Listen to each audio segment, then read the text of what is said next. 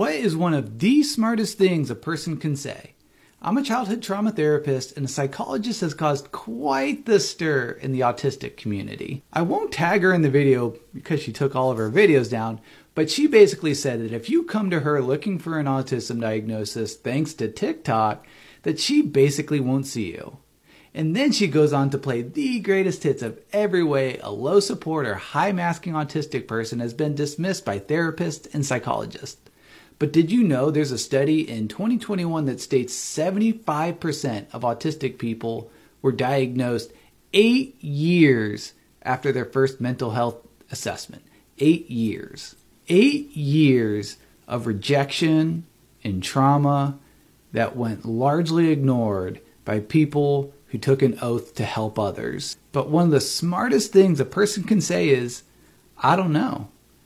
Especially as a therapist, my inner critic tells me that I should know everything about autism because I've read all the books and I've been screening for it for over a decade now. It's also incredibly painful to look back and realize the dozens of kids and grown-ups that I've probably misdiagnosed. It's very difficult also for me to publicly acknowledge this when I should be the expert, right? Part of being an expert most people don't realize is accepting your limitations admitting what you don't know. I wish I could have seen her comment section because the autistic strong sense of justice was probably out in full force. And the same things happened to me too. I made a video which I eventually took down because I was ignorant of high masking autism and I only saw the secondary symptoms of anxiety and depression.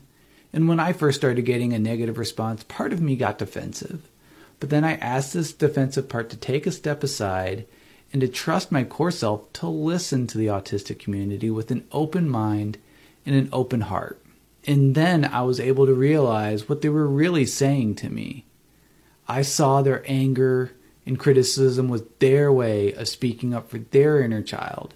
And all of the other autistic kids who've had to go through so much pain and suffering. And this was their desperate plea to get me to listen to them and to see their pain. And so I had to swallow my pride and grieve for all the kids I wasn't able to help. But I've been rewarded by learning so much and realizing I may have some autistic traits myself.